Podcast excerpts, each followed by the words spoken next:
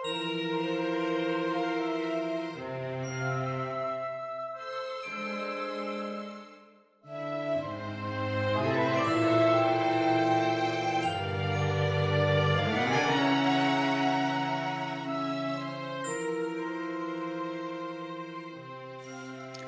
my name is Ken Barrett, and welcome to Brainland podcast number five. Here's the thing we set out to do just four podcasts talking about the background to our opera Brainland, but having created this space where brain science, the arts, and humanities mingle, it seemed too good a space to waste. So we've asked some other people who've not been afraid to cross boundaries to talk to us about their work, and they all said yes. Uh, as to the guests on this podcast, I have to say we're setting the bar high. Uh, Dame Professor Uta Frith and Professor Chris Frith, both Fellows of the Royal Society, are talking with me about their amazing book Two Heads, a collaboration with their writer son Alex and illustrator Daniel Locke. They were fascinating and just delightful to spend some time with. And Alex and Dan have also agreed to speak to me later in the month, and that will go out as part two. So, on we go with Brainland Podcast number five.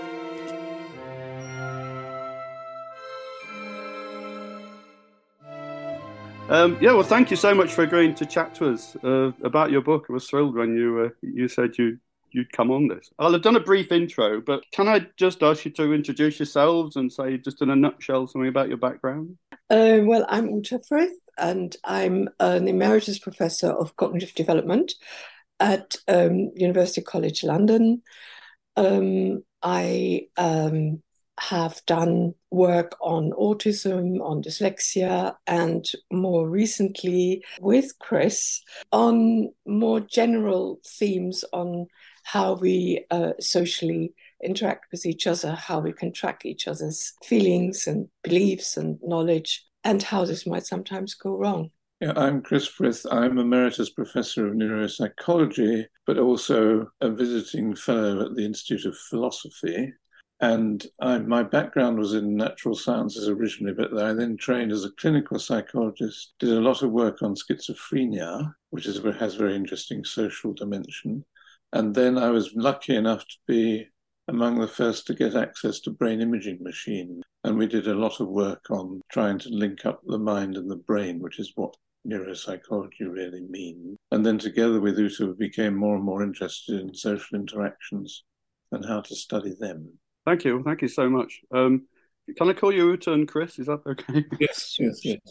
Um, and we're here to talk about your book, Two Heads. So, as there's two of you, it seems particularly appropriate. And uh, Alex and Dan have agreed to chat uh, later. I'm really thrilled about. So, can I start by asking how you describe Two Heads? Well, we wanted to be at the same time um, a fun book with lots of pictures um, that you really enjoy delving into, and to some a book that presents serious science.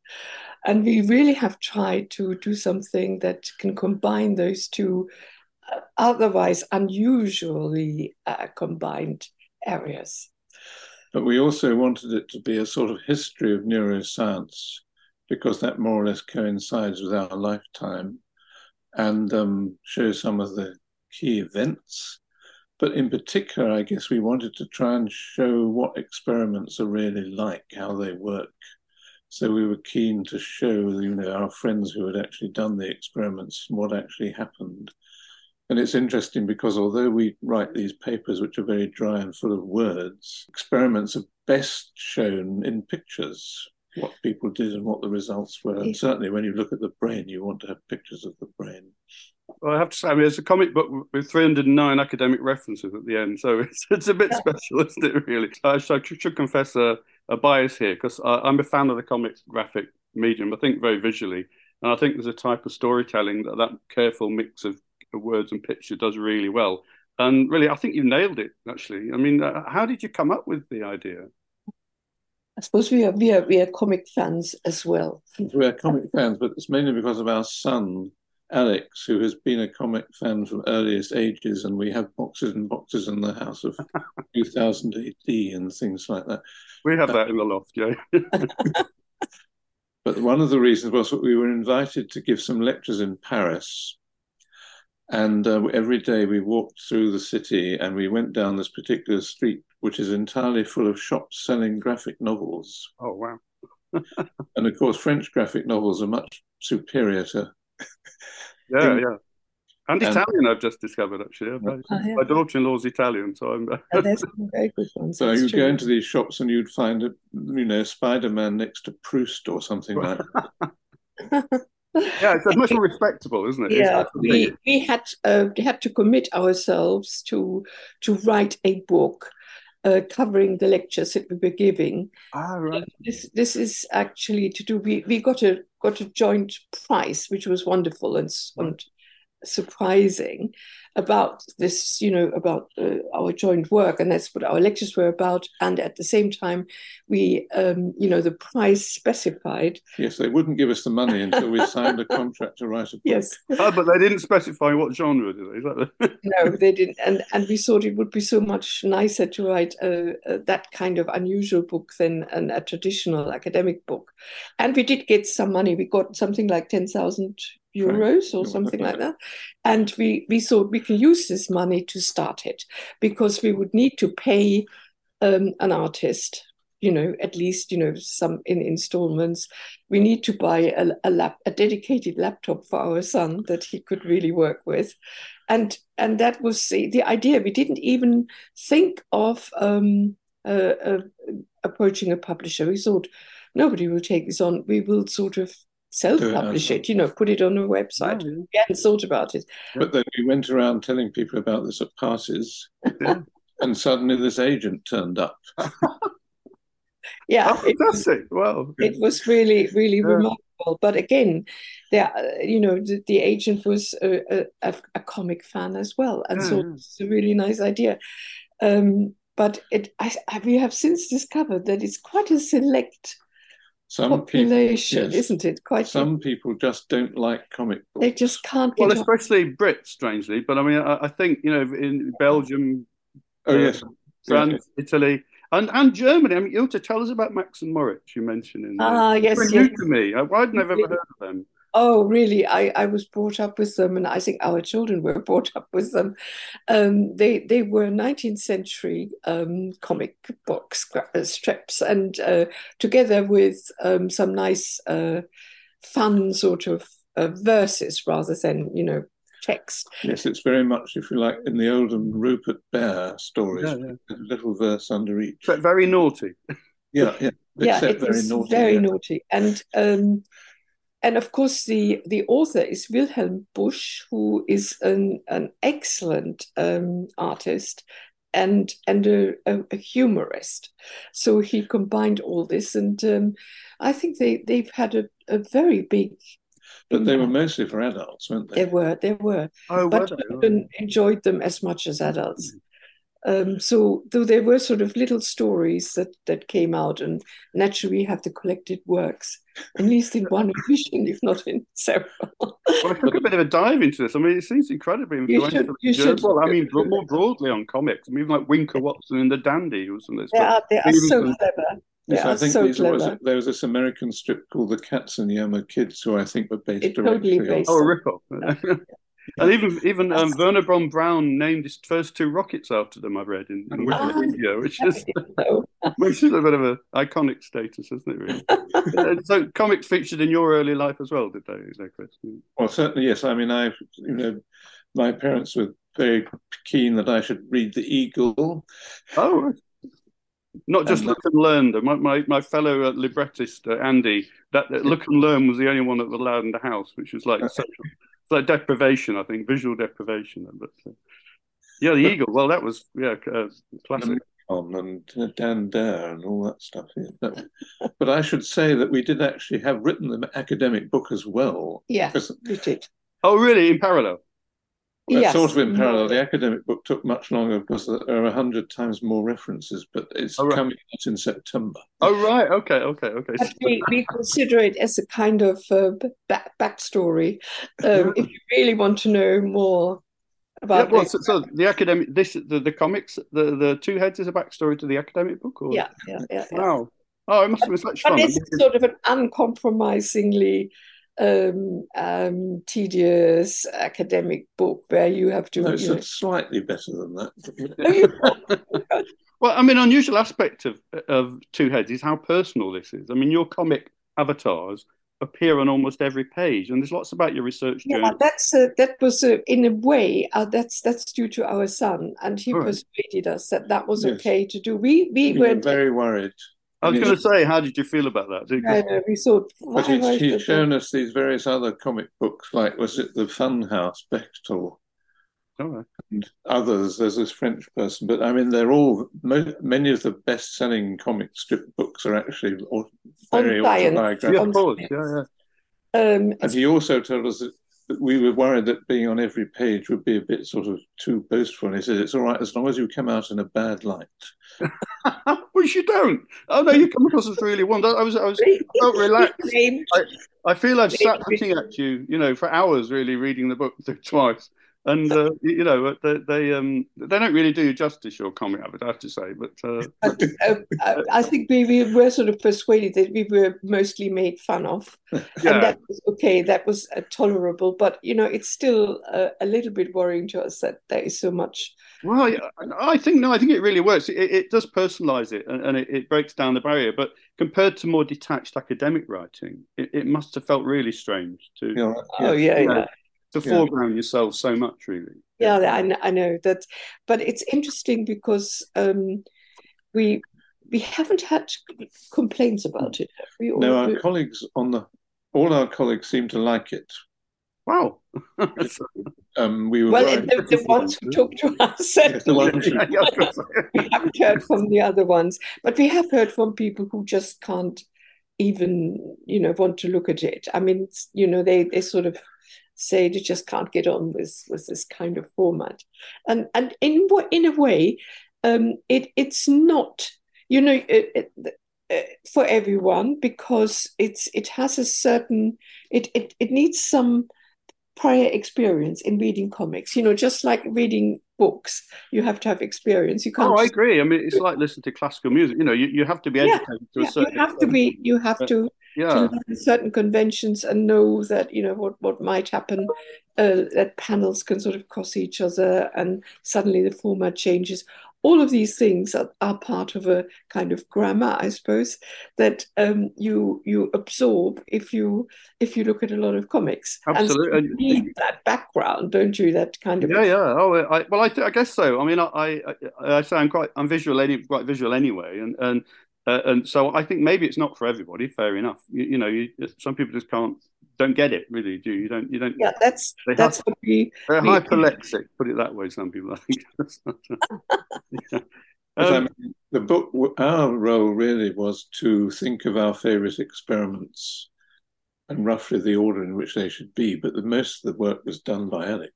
Yes. Oh, right. Well, yeah, and, yeah, and, and Dan, God, I mean, the, the, the hardest working people in the, the arts, aren't it? Really, Yeah. yeah, yeah. yeah absolutely absolutely thousands of illustrate, three hundred pages. I mean, heaven knows how Yeah. many. and she was very very very quick in response and responsive you know and changing and because uh, alex and he constantly negotiated as to what the panels should contain so i think initially uh, alex always suggested you know he he had the layout like a like in a um, Storyboard. storyboard Yeah, yeah, yeah. Of course. Yeah. say here a picture of such and such and such and such and then he what would come back would then you know maybe change the view and saying ah we can't really tell it like that and they had to do something Yeah, I'm else. really looking forward to chatting but it about, took, about it took many years it took many years i mean And we COVID was in the middle of it. How did COVID impact on uh, on on your process? Did it not, help? not at all of Not course really. Oh, No. really?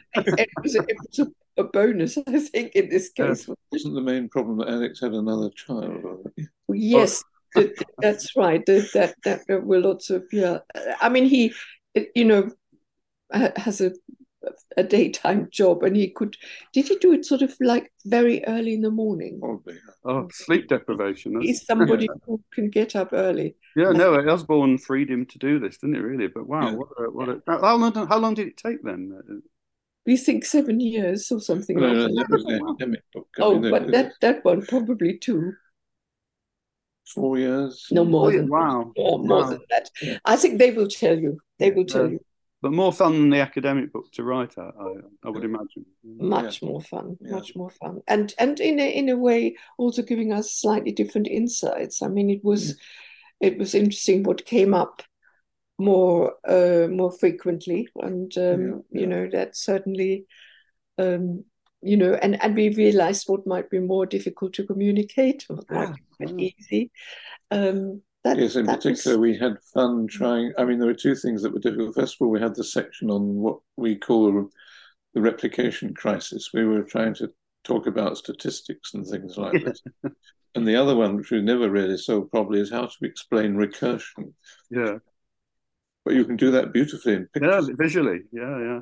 Yeah, I mean, you pack a lot into 300 pages, but what are your sort of key messages for the book? What, what do you want to take oh. away? I, I think there are there are I mean you know there are these separate experiments which are mm-hmm. kind of a message about how uh, neuroscience um, has uh, progressed from not you know not so very long ago. You know, it's it has a historical mm. uh, slant as you as you know. Just to say, you know we are still at the beginning you know. Mm. um, but these are some things that we found. So that's a sort of key message that it's an interesting subject and it's still got a long way to go yet. But i guess also we wanted to try and convey a bit about the mind and the brain and i suppose hidden between the lines is an anti-dualist story. Right. yeah. Well there, there's quite a bit about free will isn't yeah. there? Trying to explain yes. Yeah yeah, and I think there's sort of two two heads better than one. Really, that's you. You don't finish the phrase, do you? And and that seems to be where the heading comes from, though. Really. Yeah. Yeah. And yeah. I know that's sort of dear to your heart, to this this sort of diversity and lots of opinions going. Yes, yeah. and yeah. we have a big big um, emphasis on on diversity and and the benefits from that, and also problems which we you know want to not not. But I guess also to show that you can actually study this with hardline experiments. Yeah. Yeah. Yeah. I mean, it's incredibly diverse. I mean, five pages, for example, I noted down you move from Galen's anatomy to dancing fish to professor of accounting's research to the function of the caudate nucleus to babies playing to the audience. I mean, five pages, really. chapter by chapter, you could devote a whole podcast series to it, really. But you talked about two of the really tricky ones, chapters. What, what are your favourites? Do you have a sort of Ah, that's interesting. I haven't really thought about that. What what what are your favorites? look. Uh, what are our favorites? I think the, the, the historical ones I quite like. I thought I, that I was going to say it, chapters one and five yeah. Mean, I, I, did some neuroscience teaching until the year, ah, this right. year, okay. and so the history stuff I think is you know it's, spot, it's spot good, isn't it? I mean, yeah. it could be a standalone comic that for me. Yeah, I mean, really, you know, that chapters one and five, you know, doctored a little. I'd stick a bit about EEG in maybe, but you know, but it's so yeah, much about that, do we? In EG, yeah, you do, but later on, but not sort of in the history. So you know, it, Berger's in the opera, so we're biased really about this. You know, sort of a yeah, yeah, yeah, you know, yeah, yeah. Um, but uh, yeah, I think it works so well at one page for all these. You know, like uh, like Cajal and, and uh, Broca everything's got a page and it's so good visually. So no plans to standalone comics to sort of disaggregate it. And... no, but um, and it's very nice to hear that from you that you think that was is quite can be quite useful. We were very much hoping, I think, that perhaps um, you know undergraduates or or A level students in psychology absolutely. Yeah. would be able to use this and, and actually then go to the references and and uh, you know go deeper if they wanted to but as as far as we know that hasn't happened um, it may be considered too much of a um, you know uh, but entertainment think... rather than uh, yeah. a study book i don't know but uh, uh, in, a, in a way that's what we very much wanted, would have liked if. Oh, if... any sort of publicity is good in that sense of, you know, to bring it to people's attention. I it really needs to be, really. And, and yeah. I mean, I've, I've read other, um, you know, factual books. I've ordered the one you mentioned in your acknowledgement, uh, Logicomix. Yeah. Oh, that's wonderful, isn't Sounds it? really interesting. I've, oh, I've, I've, not come yet. I'm waiting to. Oh, you will enjoy that. that. But it's they're often a bit too verbal, really. You know, there's illustrations, but and I think the fact you were very spare with your words and pictures. It was very careful. Uh, which I mean, Alex may have had a big role in sort of yeah. detailing yeah. the text, as he knows how to do that. be able to hear from them directly. Yeah, yeah exactly. Yeah. Um, I, I, read your uh, translation of uh, uh, Asperger back in the day, Uta, oh. your book, because I, I dealt in part with people with uh, oh, right. autistic spectrum. So, not surprisingly, theory of mind, autistic spectrum is one of the key threads. Um, and yeah. you work hard to raise the profile of that. I mean, well, how do you feel about where we are compared to 30 years ago? Well, um, I'm I'm a little bit uh, worried uh, at the moment that there is too much overdiagnosis going on. I mean, I hmm. started from being very convinced there was underdiagnosis, and hmm. we needed, you know, raise awareness and tell stories, and um, you know, uh, really, uh, I was very pleased about you know films like Rain Man and so on coming up, and to to make to make the whole idea about autism more. Um, you know, you know that people can understand and actually interact with such people they would know yeah. you know everybody would know somebody like that but unfortunately this whole thing has gone beyond what i think is is a sort of um, and and it has gone towards a, a kind of watering down of the criteria of the diagnostic criteria to such an extent that that we just get too many people who self-diagnose autistic or get a diagnosis because very easy now to get such a diagnosis. Well, they're not just autism. I mean, in the news it was about ADHD, yeah, yeah, wasn't it? Really, it seems to be about all the developmental issues, unlike something like yeah. schizophrenia, which is like a categoric difference. The dimensions, you know, we all sort of pick up sort of yeah, yeah. traits. You know what I mean? And, and I, I'm saying that uh, that's a that's a dangerous confusion sure. of what's autistic like yeah. you know, as a personality with yeah, autistic yeah. features and so on, and what's really autistic. It's where you draw the line, in other words. Yeah, that's very difficult to draw a line. Very, and there's very, no mark.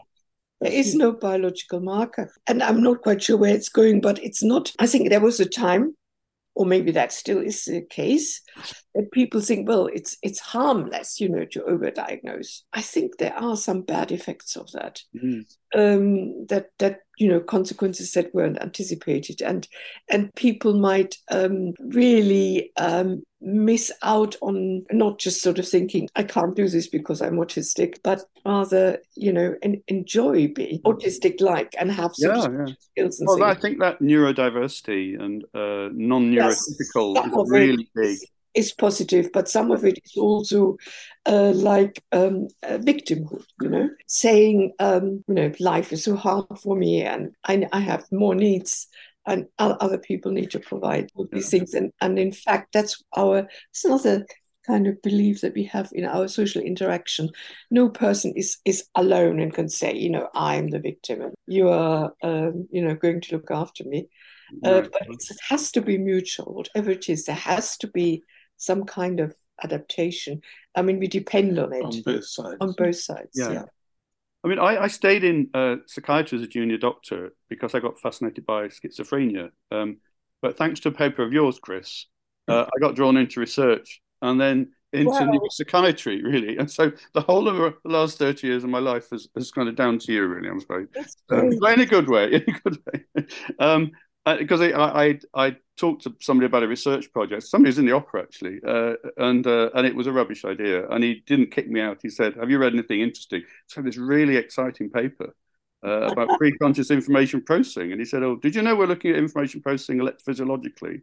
Here. Uh-huh. No, would you be interested in hearing about it? Oh, that's great. and. That was the rest of my life, really. It was. Oh, so, so, thanks for that. It's been it's been good. It's been exciting. How did working with those people, those people with schizophrenia, who, who I spent a lot of time with early on, and certainly for my research, how did that change your view of mind, Chris? Well, I guess there were, there were two um, two things. First of all, I mean, we were involved in a very early study of the effects of flupentixol, and that was nice because you had it was in two isomers, so one of them blocked dopamine and the other one didn't. So you have a very nice tight control.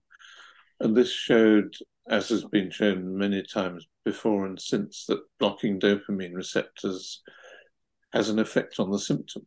And that was a epiphany, is that the right word? Anyway, that suddenly made me realize that studying psychology was actually all about the brain. But this was Northwick Park, was it? Uh, Northwick Park. I mean, that was like the epicenter. When I was training, it was the the place to be, Northwick Park. And also there was the brain imaging. So that's why I was got into managed to get into brain imaging very early because we did some of the first structural imaging studies of schizophrenia. So there was clearly something funny going on in the brain, although still nobody knows what. So that was one aspect of it. But the other aspect of it, I guess, so you had this tight relationship between physiology and um, beliefs about the world, which is quite a long way apart, oh, as it were, but they are yeah, yeah, yeah, yeah. And I guess the other thing was the sort of stories they told, and because um, I, I, it was a wonderful time at Northwick Park because my lab, so called, which contained a, one of the early computers, was in the middle of the acute psychiatric ward. A PDP 11. 11 I right. was on a PDP 12. Yeah. Size of a wardrobe and 32k memory. Yeah. So that really and took me back. That it cost about the same as a house. Yeah. So of course houses were cheap in that. Yeah. and um, the whole. And I was also reading Philip K. Dick, and it's the same. He was deeply paranoid, but it's all about you know things are not what they seem. And the question which really brought me into this sort of Bayesian story: how do we how do we interpret what's going on in the world, and the idea that it's not as easy as it looks. We don't have direct access. It all depends on our prior expectation. Right. And they and why should their their view of the world be any any worse than mine? That was the sort of key. And I guess now what I'm particularly interested in, because of our moving more and more into social cognition, that seems to me one of the interesting differences about people with schizophrenia is that their views of the world is not constrained by what other people think, whereas all of the rest of us are strongly constrained by what other people think and so it's an autistic spectrum. There's a link there, I suppose, as well. Yeah, really? yeah, yeah, yeah, yeah, um, absolutely. I mean, I, I, was surprised in the book um, is that you're a psychologist, you're a clinical psychologist trained, and yet you're nice to psychiatrists. I mean, this book, you know, you seem even quite friendly to them, you know, uh, and you allow some of them in. I mean, Eve Johnstone did this. Uh, well, that's right. I mean, Eve Johnstone is still my good friend, and I speak to her every Sunday. Um, but that was Uh, essentially a result of working at Northwick Park. So before that, I was at the Institute of Psychiatry with Eysenck. Oh right, okay. Basically taught us to hate psychiatrists. Northwick Park, and it was a very small unit, and there's about one person in each discipline, and we all had coffee together. And certainly, the research depended on this collaboration, and that's been the same ever since. That if you want to do, if you're not a psychiatrist and you want to do research on schizophrenia, you have to have a friend as a psychiatrist as part of the team. Sure. Yeah. I, I, was interested why you moved to imaging there. I thought that was interesting. You mentioned in the book. That was almost accidental, wasn't it? We had at Northwick Park, they were very keen on new developments, and I think it was then called EMI scanning came in yeah. after EMI. Mm-hmm. And we would, did some very early work with um, what were they called gamma cameras, and I was once oh, yeah, yeah were some radioactive drug and scan PET scans came in. Uh, they became PET scanners, and we had an interaction with the Hammersmith Hospital where they had the first PET scanners, and we were sending patients there to be scanned. That was actually quite fascinating because on one occasion we sent a patient there to be scanned who met all the criteria for schizophrenia.